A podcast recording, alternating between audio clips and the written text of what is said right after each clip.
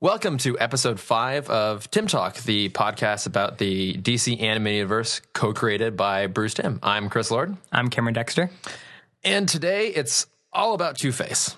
So it's episodes 10 and 11, Two Face, Part yeah, part one and two. and two, of course, because there's a shitload of twos in this. I'd say this episode, even right from the beginning, is pretty damn good. It's definitely the best we've watched so far. And it's funny too because as I was doing research for it, uh, one of the notes I found was that the writers felt like this was the first episode that really gelled, that it all came together, that the tone was set right, all the characters were working right, the visuals were right, and that it kind of set the bar and the tone for everything moving on. Did you kind of get that feeling a little bit, like as you're watching it? Um, yeah, a little bit, especially because I watched the next two as well for next week's episode. And, yeah. Um, it almost leads in like the next episode kind of follows this perfectly.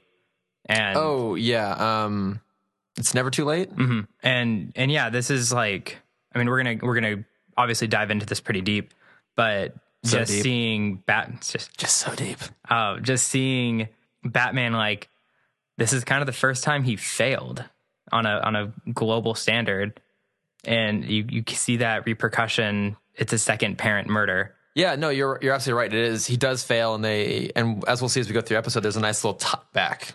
excuse me, a tie back to his parents.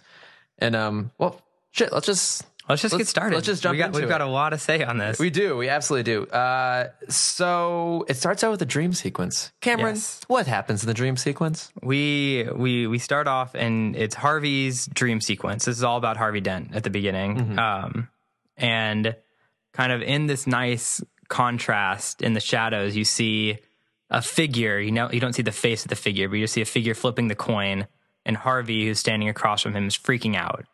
We no context, and the figure he's saying, "It's time, it's time, it's time." Then he wakes up, and it's his assistant. It's like, "Hey, the raid's about to start."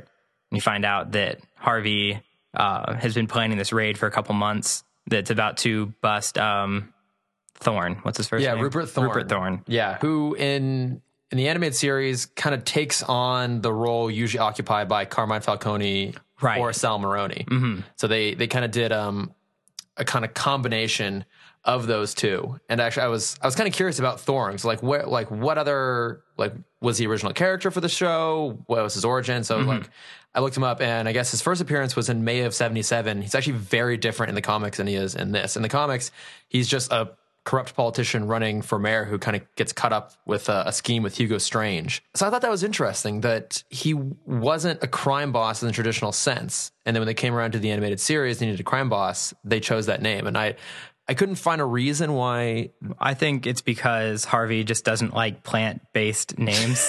so you've got Poison Ivy and now Rupert Thorne, and he's just got a thing against. He just he can't he can't catch a break. Yeah. Well, he's not going to catch any soon, certainly. But yeah, so we we got uh yeah Rupert Thorne, who's got like some ammo or something like that stashed away in, in a warehouse. Yeah. He's got a, a rocket launcher stored away. Yeah. Because, you know, it's a kid's cartoon. It's a kid's rocket cartoon. launchers are everywhere. Yeah. It, in a weird way, do you think rocket launchers are better for cartoons because they seem slightly less violent? Like in real life, obviously they're horrifically dangerous, mm-hmm. but they're kind of cartoonish in their own rights. Well, I guess my favorite moment with a rocket launcher, which is weird, a tangent, a weird tangent we have right now, is do you remember the Vin Diesel Triple X movie from 2003? I do. I, I have a soft spot for it, actually. I love that movie. And it's the moment where the villain is shooting them from a rifle position and they're like, we can't get a good angle on him. And Vin Diesel comes up. He's like, does this thing have heat? What is it? heat oh, detection? yeah. Heat seeking missiles. Yeah. Yeah. Uh, he's like, well, what does he say? Like, drop the military knowledge and pick up a PlayStation. And Oh, he yeah. fires the rocket launcher. It, it, it is a, it is a great moment. It's a cheesy movie, but I really enjoy it, actually. Sequel's coming soon. I have no interest in that. Looks fucking terrible. I'll go. I'll go see it for both of us. Okay, you do that for me. Tell me how it is. So we'll, we'll have a side tangent on whatever podcast happens at that time. Right. Yeah, we'll have our triple X minute then.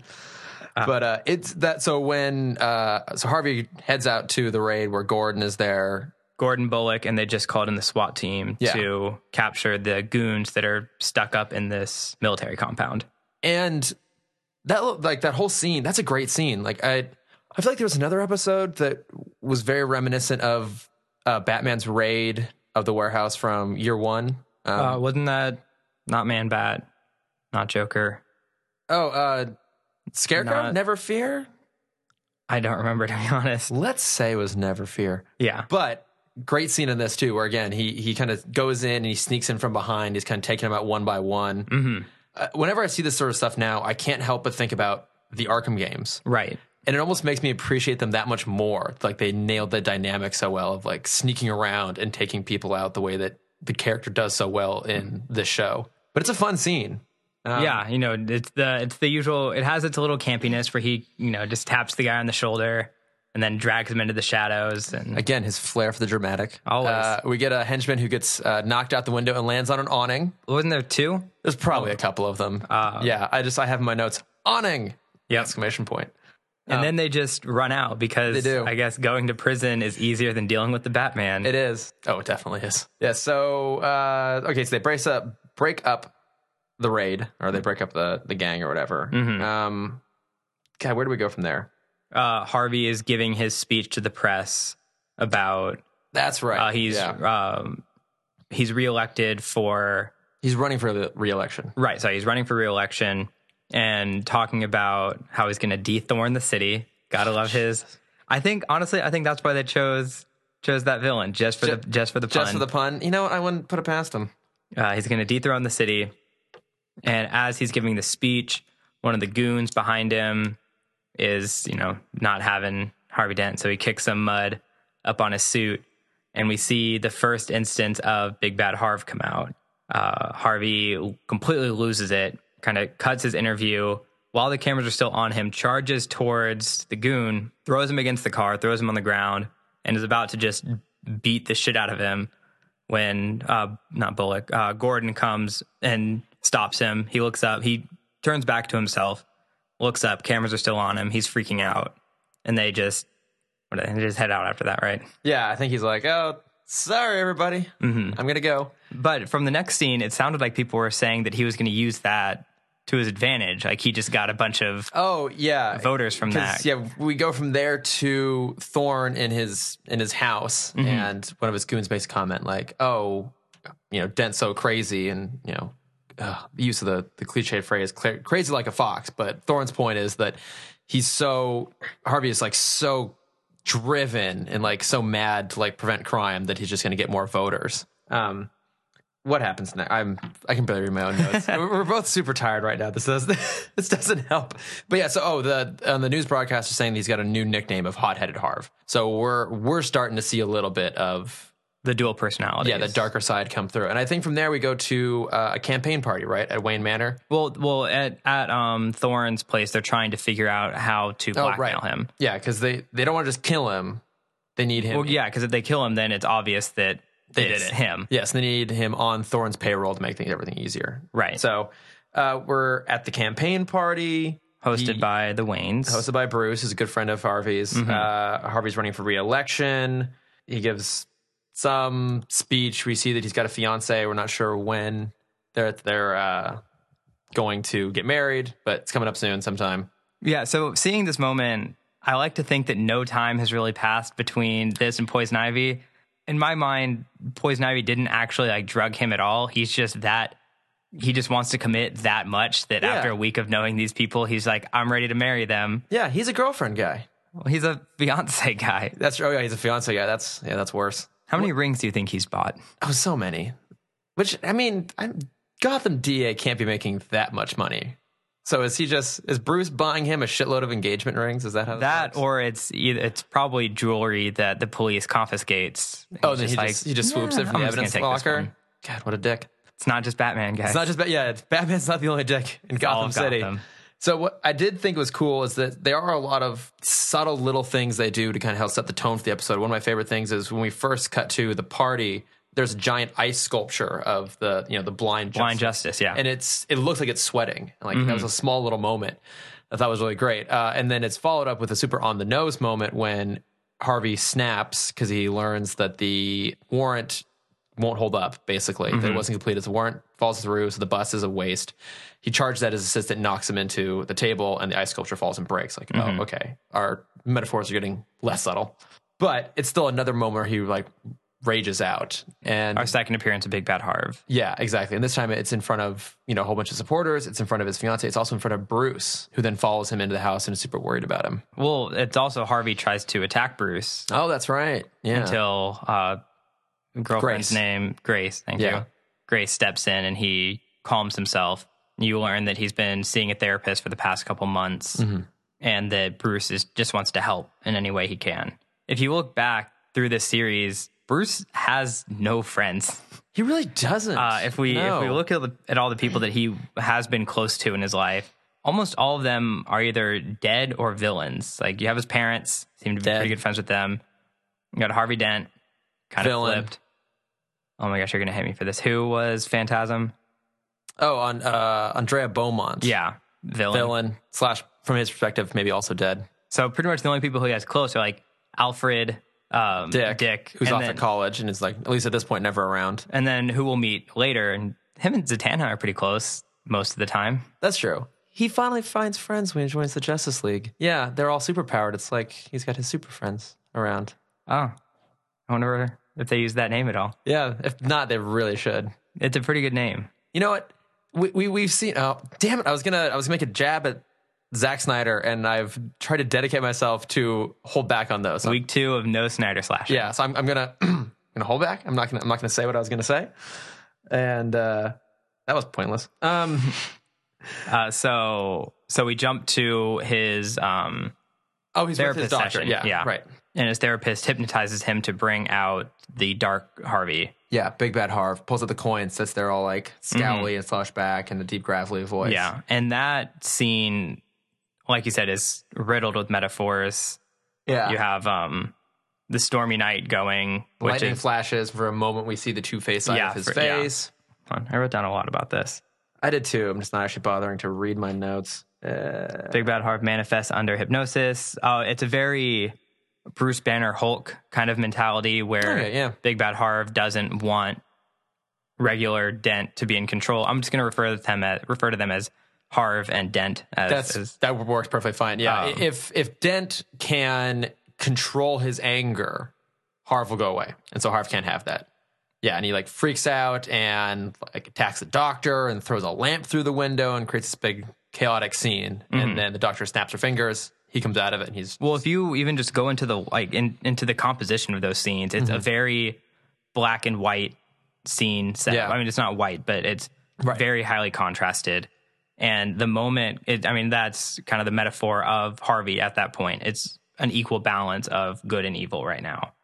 yeah, And then when uh, Harv comes out and be like, I am going to be in control, he throws the chair through the window. And for a moment, the scene just goes black and all of the light is kind of escaped through the room. Mm-hmm. And that is the moment I think when he's like, Big Bad Harv has more control than Dent does now. No, it's interesting. Yeah, no, I, I think you're absolutely right. And so yeah, it's it's it's escalating. Like he's he's losing control. Mm-hmm. Um, and Thorne's assistant, Thorne's Candice, like yeah. Candice, yeah, her his right hand woman, Mm-hmm. uh, listening through what is apparently not a soundproof door at the therapist's office. It's not important to Yeah. have soundproof doors. No, so she hears all of this, and so now she like knows what his weakness is. Yeah, she found the button. And so now we're at an election party. And it's a little unclear. When I watched this through the first time, it made it seem like it was election night and that the results were coming back and it was in a landslide. What it seems like on a second viewing is that he's not actually elected yet, but then maybe that the polls are showing a landslide. Okay. I'm not, I'm not quite sure because we, I mean, right after this, Thorne tries to blackmail Harvey, and my thought was, well, if he's already won, does that matter as much? But maybe he hasn't mean, actually having- won the election. Having the district attorney is probably a pretty good person to have in your pocket. well, I meant more like if Harvey had won the election in a landslide, I feel like that would lessen The, the power. stakes. Yeah. it would lessen the control. So I guess maybe he's not quite there yet. I guess there, there's still room for him to lose his campaign. I assume. Okay. I don't know. Well, at the party, he's very confident in himself. He told his Grace. girlfriend Grace that Yes. that he's going to propose mm-hmm. because Again, well, every time we see him, he's got to propose to someone true, new. yeah. And he gets a phone call from Thorne saying that they need to talk. Thorne knows about Big Bad Harv at this point, and so Dent leaves his party. Bruce tries to stop him. Bruce tries to help because again, it's his only friend. And when he realizes Bruce can't do anything about it, he puts on the cowl and he decides Batman has to intervene now. Mm-hmm. So they go over to Thorne's hideout and they have that Which is, yeah, some sort of chemical warehouse. because everything's in a chemical Every- warehouse. yeah. If we learn anything about the the way Gotham is set up, it's either an armory or a chemical warehouse. It's kind of all they have going for them. Well, it is important. or or like a what is it? A carnival? oh, that's true. Like yeah, a there's, there's a, uh, abandoned carnivals, Mhm. lots of warehouses, lots of chemical plants. Mm-hmm. Um, well, I mean, everything has to be flammable, right? As we've Yeah. seen, at some point, all locations have to go up in flames. So there's only so many options you got for that. So we're at uh, we're at another chemical plant. Well, actually, you know what? This makes sense too because probably every other chemical plant is closed. They got to open up a new one. Crime swoops in, takes it over. a supervillain emerges. Yeah, thriving chemical business in Gotham. Yeah, so they're they're there. Thorne shows Dent the file. I'm gonna blackmail you. Uh, we learn about this version of why Dent is suppressing his anger, which is a little different from the comics, but I think we're going to go into that. Yeah, we'll go into that at the end. But yeah, why don't you talk about what what his kind of background is in this one? It's kind of interesting. basically as a child he had small anger problems and he was he would beat up kids in his school and then Mm-hmm. one day he beats up this one kid and he learns that he goes to the hospital and Dent blames himself and because of that he started to suppress his anger and kind of all of his aggression We've also learned that the kid had an appendicitis. It was Right. pure coincidence, but the the damage was done for Harvey, and he he's afraid of his anger, so he just buries it really deep. and that kind of inner turmoil turned into Big Bad Harv. And so that created the dual personality. And right as Thorne thought that he'd won this, we have that same super contrasted shot where you kind of only see half his face and Harv looks at Thorne. He's like, "Yeah, you make a good point, but you have one problem. You're not. ta- you're talking to the wrong Harvey." Oh, um, shit. we- You know, we have our Dr. Jekyll, Mr. Hyde moment, and for some reason, Big Bad Harv is like has super strength. We're not going to go into that, I guess. Yeah, but super strength, cat like reflexes, very athletic. He has a, a, a really graceful high leap off the desk to pounce on top of Thorne. so he Olympic career just ruined. Yeah. look what happens when you when you channel your anger into things, guys. That's true. Well, also, uh, let's be honest, even if he were like some sort of Olympic athlete, anyone who lives in Gotham City who has any sort of skill set is going to become either a villain or a hero. Mm-hmm. We know where he was going. He was a little too old to be Robin, so he had to be a villain. That's true. Well, unless, unless he's in the movie universe, then he's perfectly the right age for it. Any age is a good age for Robin. Yeah. You either you're either Robin or Alfred. Those are your two choices. It's it's not weird when you adopt like a 25 year old kid to come live at your house. no, no, no. It's fine. He likes motorcycles. It's okay. Yeah. Mm. Um, so Harvey is or Big Bad Harv has emerged. He's fighting off all the goons. Batman is there, and he jumps in to intervene, uh, helping Harvey kind of fight the goons. Thorne runs into the chemical area. Harvey follows, uh, and in a very in a very similar setup to all of Batman's villains. I guess just Joker. Who else is in a chemical explosion? a couple of them. Um, yeah. Uh, uh, more. I'm Yeah. assuming. Harvey uh, is running after. Goon follows with a Tommy gun and Batman. Oh, a point that I was going to make. I forgot about this point. Um, while Bruce is fi- or out, while Batman is fighting with Harvey, if you listen, he uh, uh, Kevin Conroy is using his Bruce voice. Oh, I had the same note. So Mm-hmm. ba- back at the uh, back at Wayne Manor, right?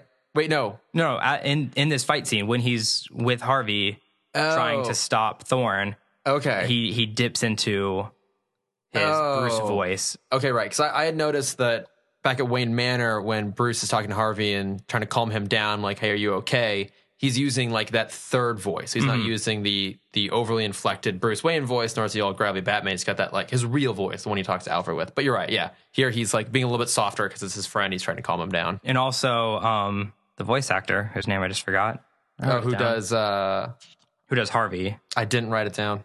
So Um, uh, Richard Moll. okay, Uh, he also, in a very similar setup to Conroy, he also has kind of the two voices. Right, And you can Harvey and hear, yeah. yeah. So jumping back, Harvey is chasing down Thorne. Tommy Gun pulls up behind him. Uh, Batman kind of knocks him down, and while he's knocking him down, he gets a couple shots off. Hits the very conveniently placed electrical box. right next to the open chemical pit. Sparks fly out, hit the chemicals, explosion. Building does not go down in flames, though. That's true, actually. It this does- is surprisingly non-flammable chemical plant. We found one. Combustible. Yes. Not flammable. Um, Are those the same thing? Different things? I should know that and I don't. so Harvey gets hit in the explosion. Mhm. Bruce freaks out. Yeah, Thorne gets away. Uh, Bruce freaks out, takes Harvey, and next we see into the hospital Yeah. with very bad doctors, by the way. I think all the doctors in Gotham are pretty shitty.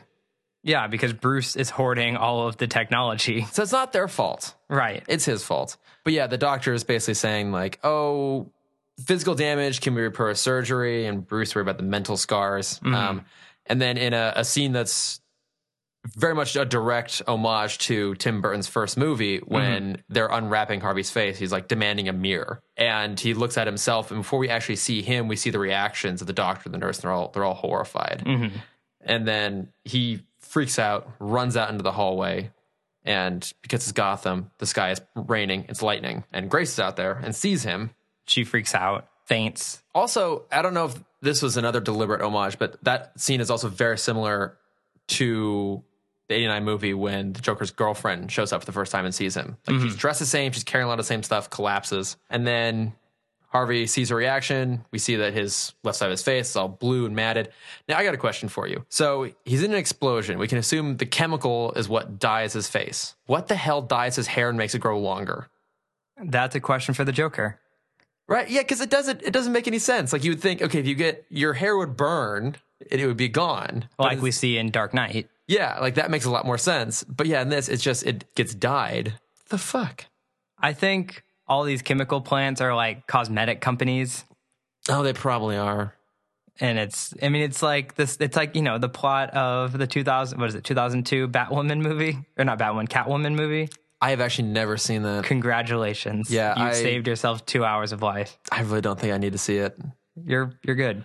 Okay, thank you. To God. give you the short run, it's, uh, the villain has like a cosmetic, a cosmetics chain oh Jesus! The kind of she almost has like enough plastic surgery she has so much plastic surgery that she can't feel anything in her body and that gives her like super strength like Renard from The World's Not Enough. Like she's like numb, so no nothing affects her.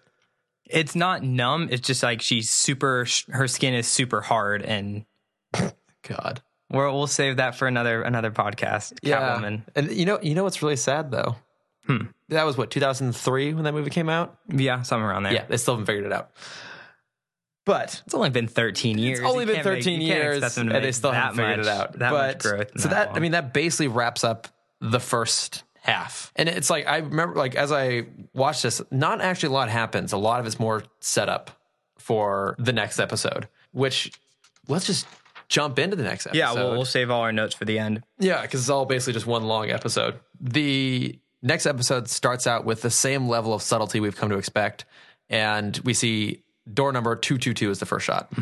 oh also we should preface this because i didn't know about this it's six months in the future now Right? Yeah, I, I had a note about that too. Like I was a little bit confused, and then they, they get into it. Um, yeah, because I have note two two two subtlety, and then uh, so yeah, so we see Two Face in the back of a car.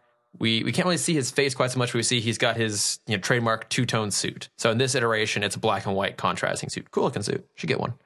And then but so we see okay, he already has his suit. He's already got twin goons. So it starts out a little bit confusing. Like where do these guys come from? How do Right. you get this stuff set up? And that's when it's explained in a few minutes that it's six months in the future. So they they're robbing a bookie establishment for Thorne. Mhm.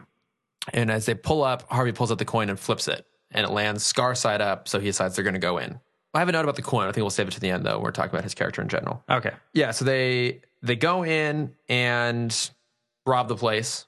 One of the goons goes to steal a ring off of one of the patrons, one of the customers, and Two Face stops him and says, "Wait, hang on, we have to let the coin decide." And he flips it. I think it comes up good, right? So he Yeah, says, good "Leave- side, so you can't he take it. Leave it. Yeah. So we're, we're establishing that he has a code of sorts that Mm-hmm. all decisions have to be made by the coin, and the coin decides whether it's a good action or a bad action. which is kind of the trademark style of Two Face that, that that you see through most of his It is. Iterations. so I guess the the note I had, which I thought that's very much a, a traditional Two Face thing, right? Mm-hmm. He always has this this duality, or the, like that. The coin makes decisions for him.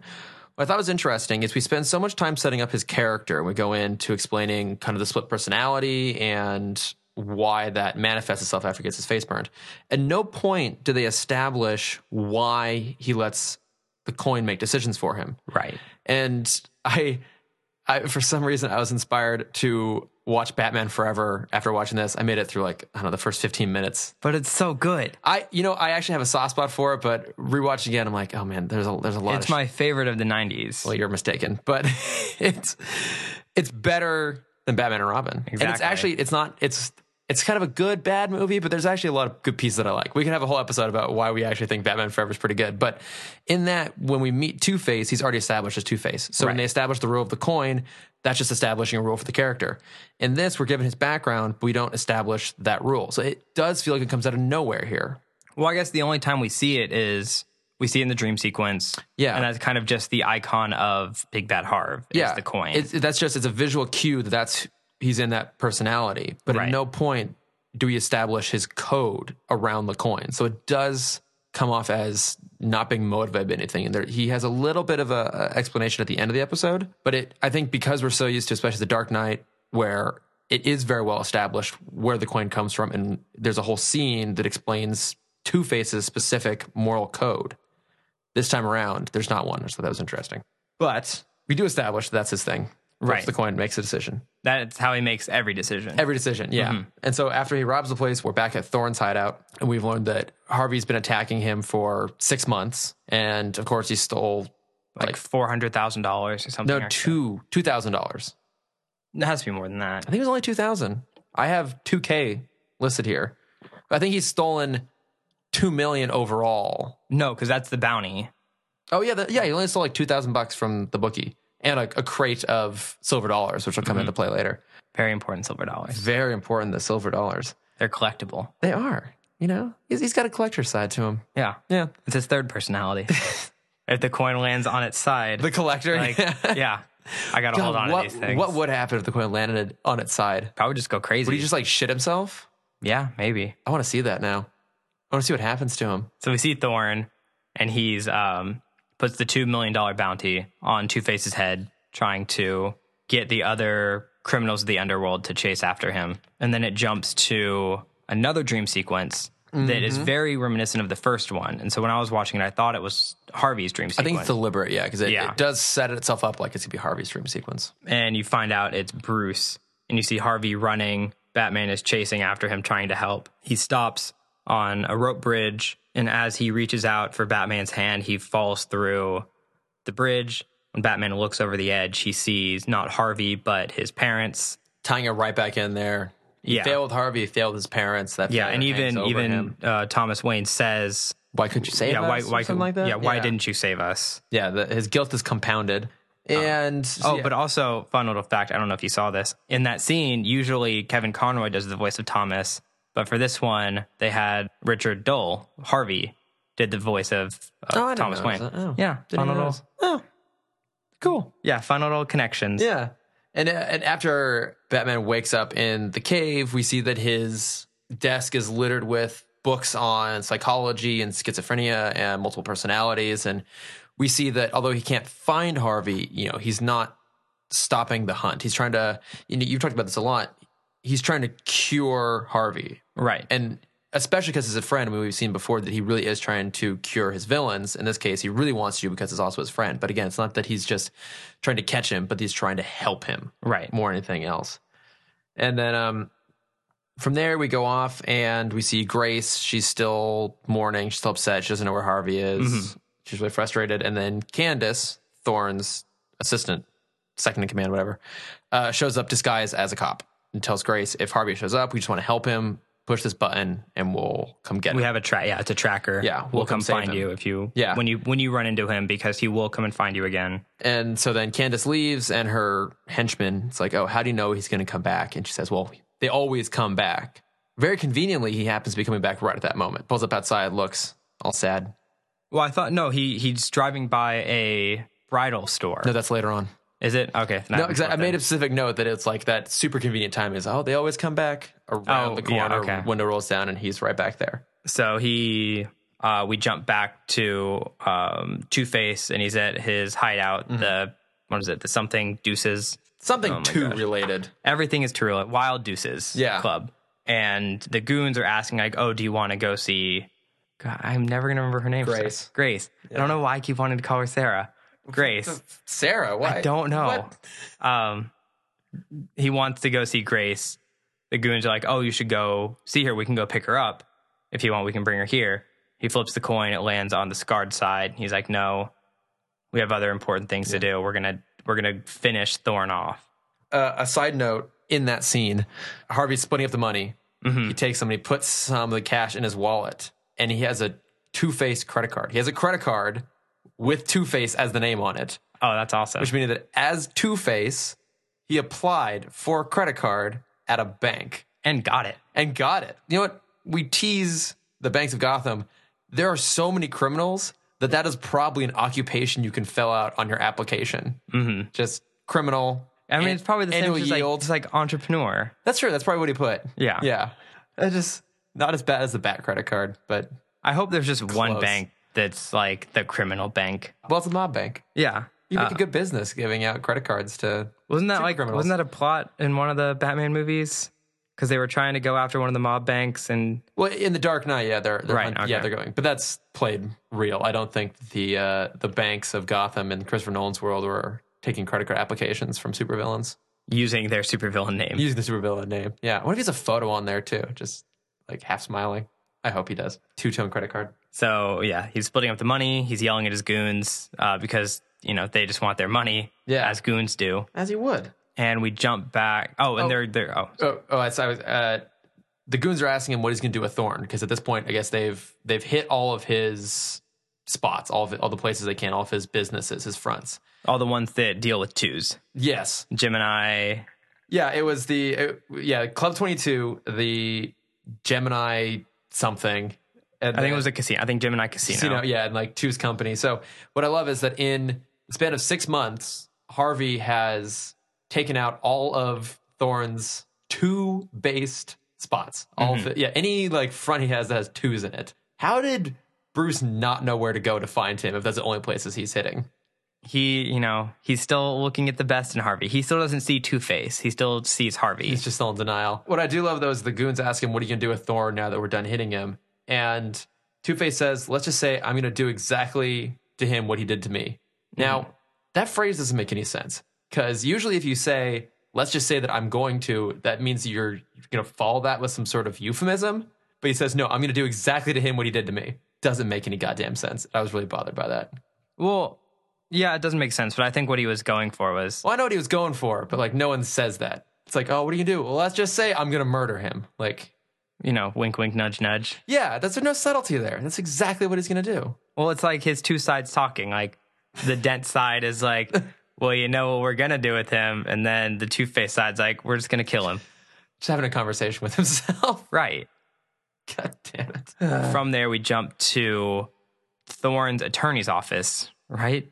Uh, we go. We have a, a brief thing in the Batcave Oh, okay. where we learn all the places that uh, Harvey's hit. Right. All the places we just named. Yeah, and Batman decides that Two Face is now going to go after Thorne. So then he leaves. He jumps on the Bat bike. First appearance of the Bat bike, and he, He's got the cool bat helmet. He's got. I, I did make a note about that too. Uh, bat bike exclamation point helmet exclamation Always point. important. Always got to have that helmet on. And it also gave us confirmation from the Forgotten that that is Batman's extra car garage that he drives through. Oh, okay. 'Cause He drives through that garage to get out. Because that's very important. We keep track of these little details. It is. these little questions When we- when we do a- geography of the Batcave. a perfect rendering of Wayne Manor. I like how you say we. It's going to be you. when I make the perfect that? rendering top to bottom of Wayne Manor and the, The- Batcave, The only one of us here who has any sort of artistic talents. It's it's all going to be you there, buddy. and you can do like SketchUp. Uh, uh, not no, Okay. not really. I'll, I'll let you do it. Uh, so we jump to the attorney, uh, Thorne's attorney's office in a similar scene. Did you see what his attorney's name is? Mm-mm. Is it something with twos? Doubleday. Of course. Yeah. Perfect. Mm-hmm. Um, You think Thorne would have fired anyone in his payroll who had a two related to him? Would have pulled out of any business that had a two in it? he should just jump to threes. He should have. Yeah, he would have been totally safe. Hey, let's change everything to odd numbers. Then Two Face wouldn't know what to do. No, he so completely lost. Then I hope the Riddler comes in and that's like his thing. Three face like- shows up. and Yeah. like, "Oh, fuck. So they're going through the attorney's files. They find all the dirt they need to kind of put Thorne away forever. Money laundering, all that shit. Bat, uh, Batman shows up, breaks one of the goons' wrists, pretty much. He does, doesn't he? You know, just casually, just like one, two, pop, pop, he's dead. Uh, the Yeah, other goon is gone. I don't remember where he went, but he's not there. Maybe he knocked him out. Uh, no, because he comes back. I don't know. Uh, so one of the goons is gone. Batman has a heart to heart with Two Face. He's like, "Go to Grace." Yeah. I remembered it. ah, Go see Grace. Almost, still- almost gets him too. Almost gets him. Yeah, uh, you see kind of him turning back to normal, and I think the voice kind of drops a little bit. I think it does. Yeah. And then when the second goon comes back in, he's like, "Ah, it's Batman." That's when Two Face is like, "Oh, right, I'm evil now. Yeah. I need to stay evil." Sucker punches Batman. So I was watching this in in poor lighting. Did he get shot? No, so he What causes it- him to have his? Because I just saw him get kicked. It suggested from this point on that he has a broken rib when he goes into the final fight. Oh, okay, so, that's what it but is. I'm not sure when that happened because Two Face sucker punches him. They Mm-hmm. run out, and then Batman kind of dazed, like dazed, chases out after them, and then gets shoved and gets incapacitated by a mop bucket, a cleaning cart. I think that we can officially say that is the lamest thing that's incapacitated Batman now. Mm-hmm. Worse than by cat, by cleaning cart. And then he he passes out. From what I remember, he like he grabs onto Harvey, and Harvey kicks him in the kicks him. yeah he kicks him in the stomach. Oh, okay. So he- maybe that's when he damaged his rib. I'm But I sure. feel like he's had a lot worse than a kick to the stomach. And when he falls, he didn't get amnesia, so that's good. that's good. Yeah. That, I mean, yeah, he does just pass out in a hallway and get woken up by the janitor. Has a little buddy buddy moment with the janitor and then leaves. Harvey, it's just dust here. I think I think the janitor wanted something more romantic. Ooh. We jump to Thorne's office, right? No. Oh, so when Harvey's leaving, Batman grabs his coat and tears away the pocket, and we see that Harvey is stashed away at the Wild, Wild Deuce Deuces, yeah. Casino. Again, why the fuck didn't Batman go there in the first place? You don't know how many things in Gotham have twos in the name. He's the world's greatest detective. He had six months to investigate everything with a two in it. That's a lot of stuff to go through in Gotham. I call bullshit. We've we've already named three, just owned by one mob boss. Who knows what the Penguin owns, or what Falcone owns if he's in this universe, or what was his name, Stormwell? St- oh, str- str- Not Stromwell, Isn't it because that's from. Is it? Well, whatever. We'll, we'll get to Oh, it. I'm But anyways, I'm thinking Cromwell is this the Halloween Town Oh, family. okay. Oh, fine. Happy October, everybody. Um, But yeah, so Two Face hiding out the most obvious place possible, uh, and then oh, yeah, he calls for Grace. oh, that's right. He calls Grace, and she She- agrees to meet him, and she pushes the button, Yeah, activates the tracker, meets him at the club, and he's which is the setup with the like split down the middle. One side is like nice and clean, the other side is Mhm. like all dark and dreary and broken up. right. Yeah, And he's doing his best um, Phantom of the Opera impression. yeah. it's- He's got like the yeah, the weird drape over his face. I don't quite get it. But we have a very intimate moment between the two of them Very intimate. where she, like, Harvey, I still love you. I know you're still in there. And he gives his very, I like his speech about how kind of the coin now dictates everything. Yeah, we finally get his philosophy on the coin that mm-hmm. you know everything is based around chance. I just kind of felt like we needed something earlier to explain why the coin was being used. Yeah. we can get at the end, and for me, it doesn't quite work. But So, right as he's kind of falling back into Harvey's voice, he's kind of giving up the Two Face persona. Thorne comes in and ruins everything, as he always does. as he does, just an asshole. So, Thorne kind of puts the blame on Grace. And that's when you see him snap. You see Two Face snap. And he's kind of stuck in between these two worlds. I mean, he's always kind of in these worlds, but now there's like, I don't know, I feel like that was kind of the last straw for him because that hmm. was his last connection to Harvey. Yeah, so he goes full Two Face. I think what Batman shows up, everyone's fighting. Mm-hmm. Thorne gets trapped under chandelier, and Harvey grabs A Tommy gun. A Tommy gun. He's pointing Very at Thorne. Because there are so many Tommy guns in this episode. in the universe in general. Everyone loves their Tommy guns. Those drum mags, man, they're fantastic. And so he's going to shoot. He's deciding whether he's going to shoot Thor or not. Mm-hmm. And he pulls out his coin, flips it, and just so perfectly, the box of silver dollars right next to Batman Who would have guessed they came back? grabs a fistful, throws them at Harvey, who then freaks out and can't figure out which Isn't that, wasn't that coin. the same ending of? It is the same ending as Batman Forever. That's what I thought. Yeah, well, because they're Except Tommy Lee Jones falls to his death. tells yeah quite a bit different in that regards. Um, yeah, there are a few things that made it from the cartoon into Forever, which is kind of fun. We've talked a lot about uh, seeing moments from the Tim Burton movies influence the show, and now we get to see where the show started to influence subsequent adaptations. Right. But yeah, it is the exact same ending, but way less deadly. Uh, so as he's searching for the coin, Grace kind of falls on her knees and has kind of one last moment with Harvey as he's lost himself completely. We see him carried away by the police, and Batman and Gordon have a nice little interaction of like, "Do you think he'll ever be the same?" And he's like, "Love will find a way," as as Batman says. Yeah, where there's love, there's hope, mm-hmm. is what he says. And then, Which I think is funny because Batman has no love or hope. right, Yeah. He's kind of against all of those things. Yeah, a little bit. And then he flips the coin into the fountain, uh, and it lands with the Heads.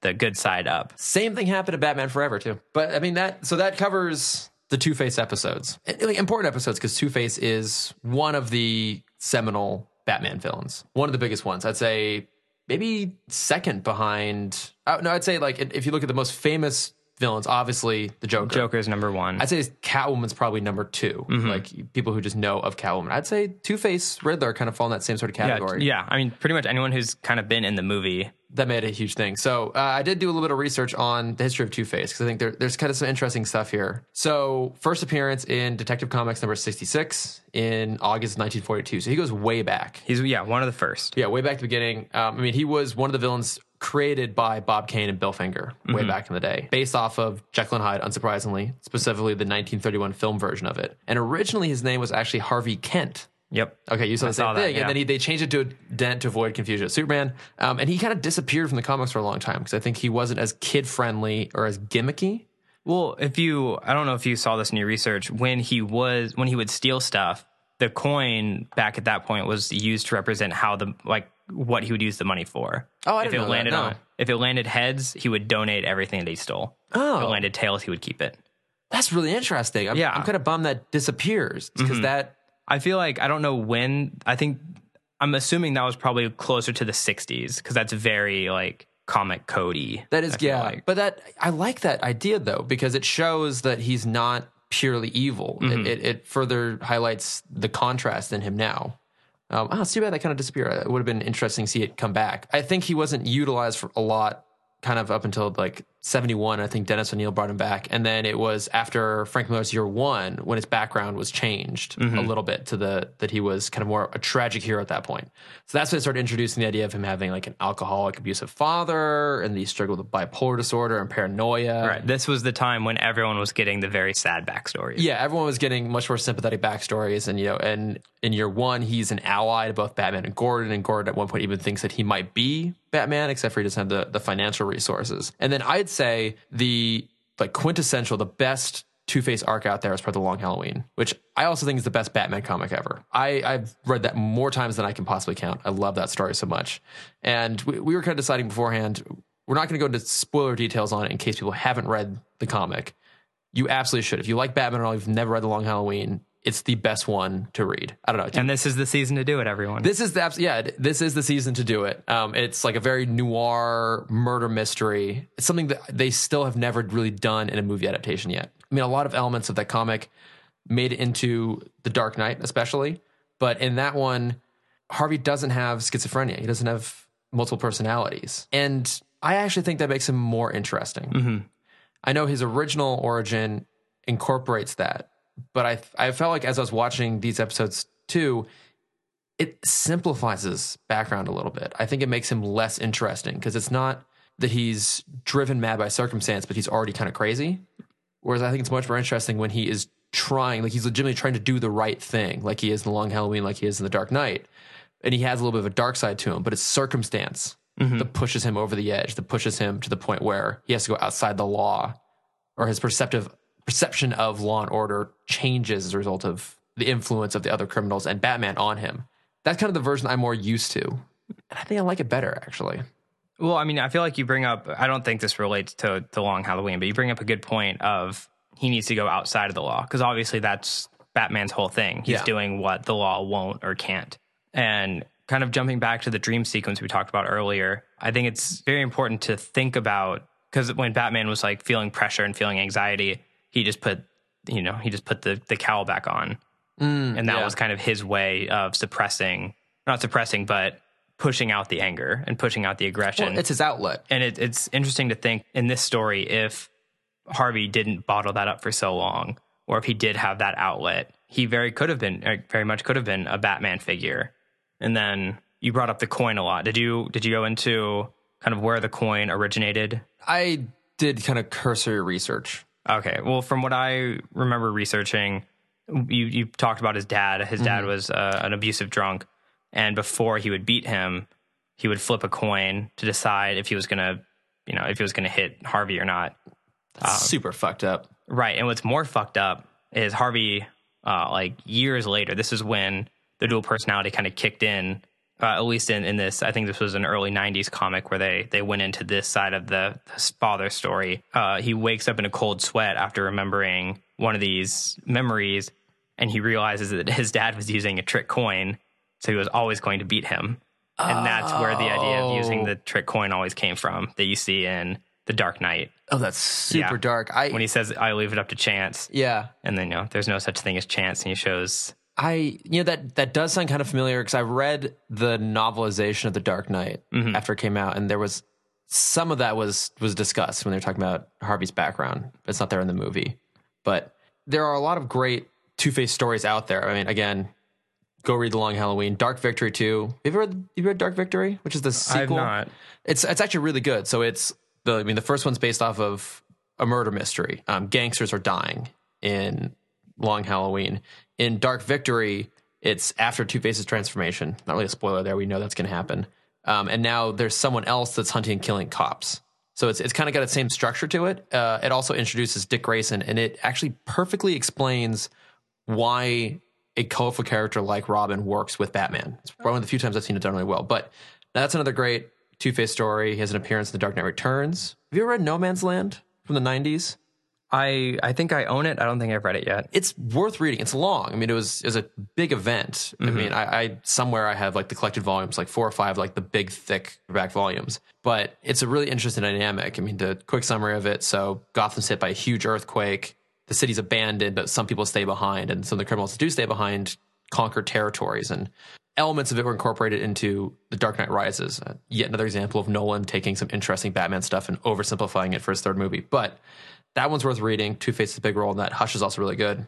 yeah because everyone i remember moments of hush where people thought that it was harvey Yeah, he's he's a character, and they do a really great job with him. And then I I kind of stopped reading comics actively kind of after that. By the time we were getting towards the New Fifty Two, I, I haven't read a lot of that stuff, so I'm not sure what's been happening with him recently. Mm-hmm. I'd say at this point, most famously played by Aaron Eckhart in The Dark Knight. absolutely Did you know that he was close to being in the '60s show?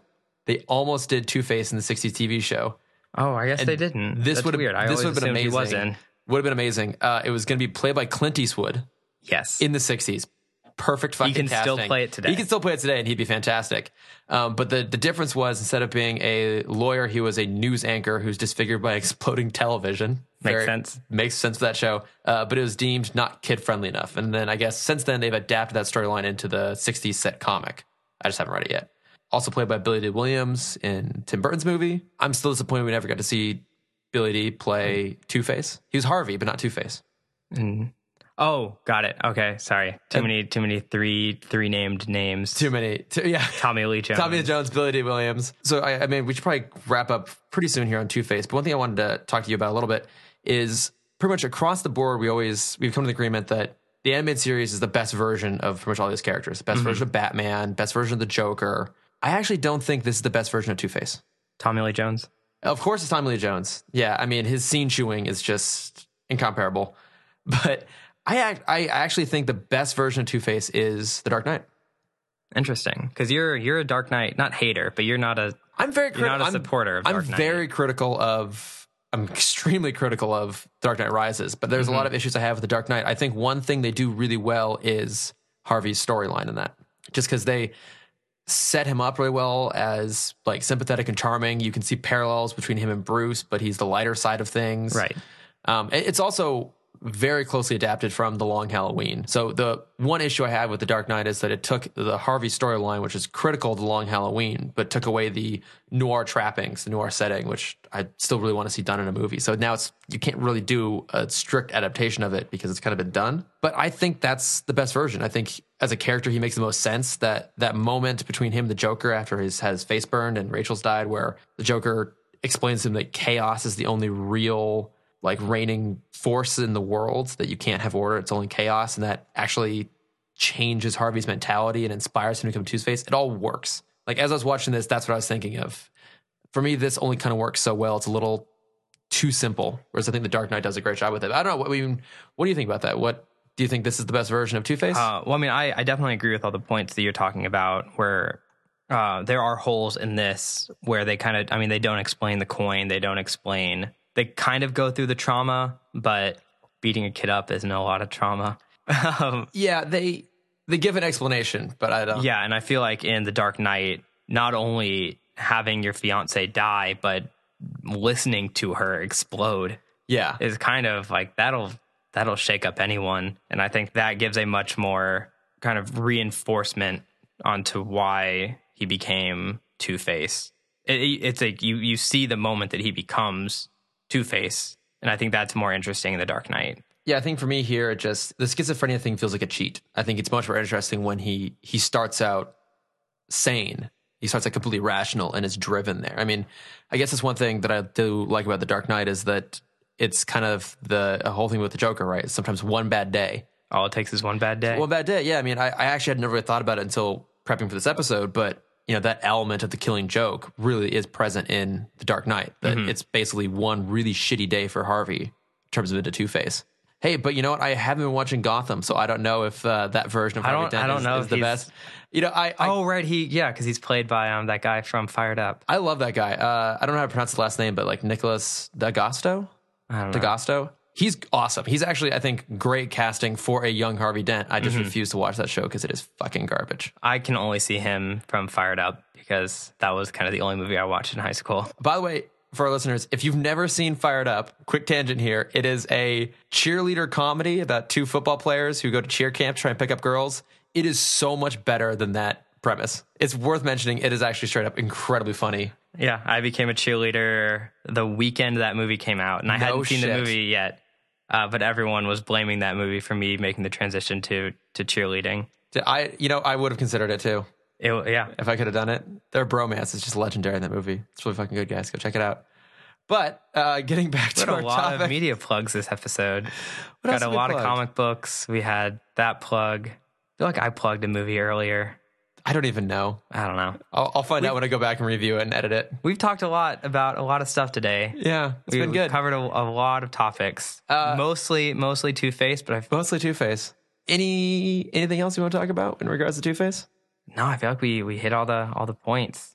Well, so that'll do it for this week's episode. Yeah. Uh, next week will be just two normal episodes. Uh, I was. I Oh, it's never too late. Yeah, and I've got a Batman in my basement. Oh, okay. Yeah, I'm excited for both. Got a those, lot to talk about for that one. A lot to talk about. So yeah, I think that'll about do it. Uh, Cameron, where can we find you? Uh, you can find me at Cameron Dexter on everything. Yeah, and I'm at Lordifer for the podcast. We're at Tim Talk Pod on Twitter and Gmail and Facebook and Instagram. Go find us on Instagram. We need more followers. And we're fine. Yeah, if we have to find if, us. if we get more followers, I can make Cameron do more cool art. No, it's uh, I'll do more stuff. Yeah, that'd be great. Um, thank you once again to Olga Satnik for being our audio engineer. We're recording down at the podcast booth at the Nerdist School. So go check out nerdistschool.com and that'll do it. Yeah, thanks everyone for listening. Thanks.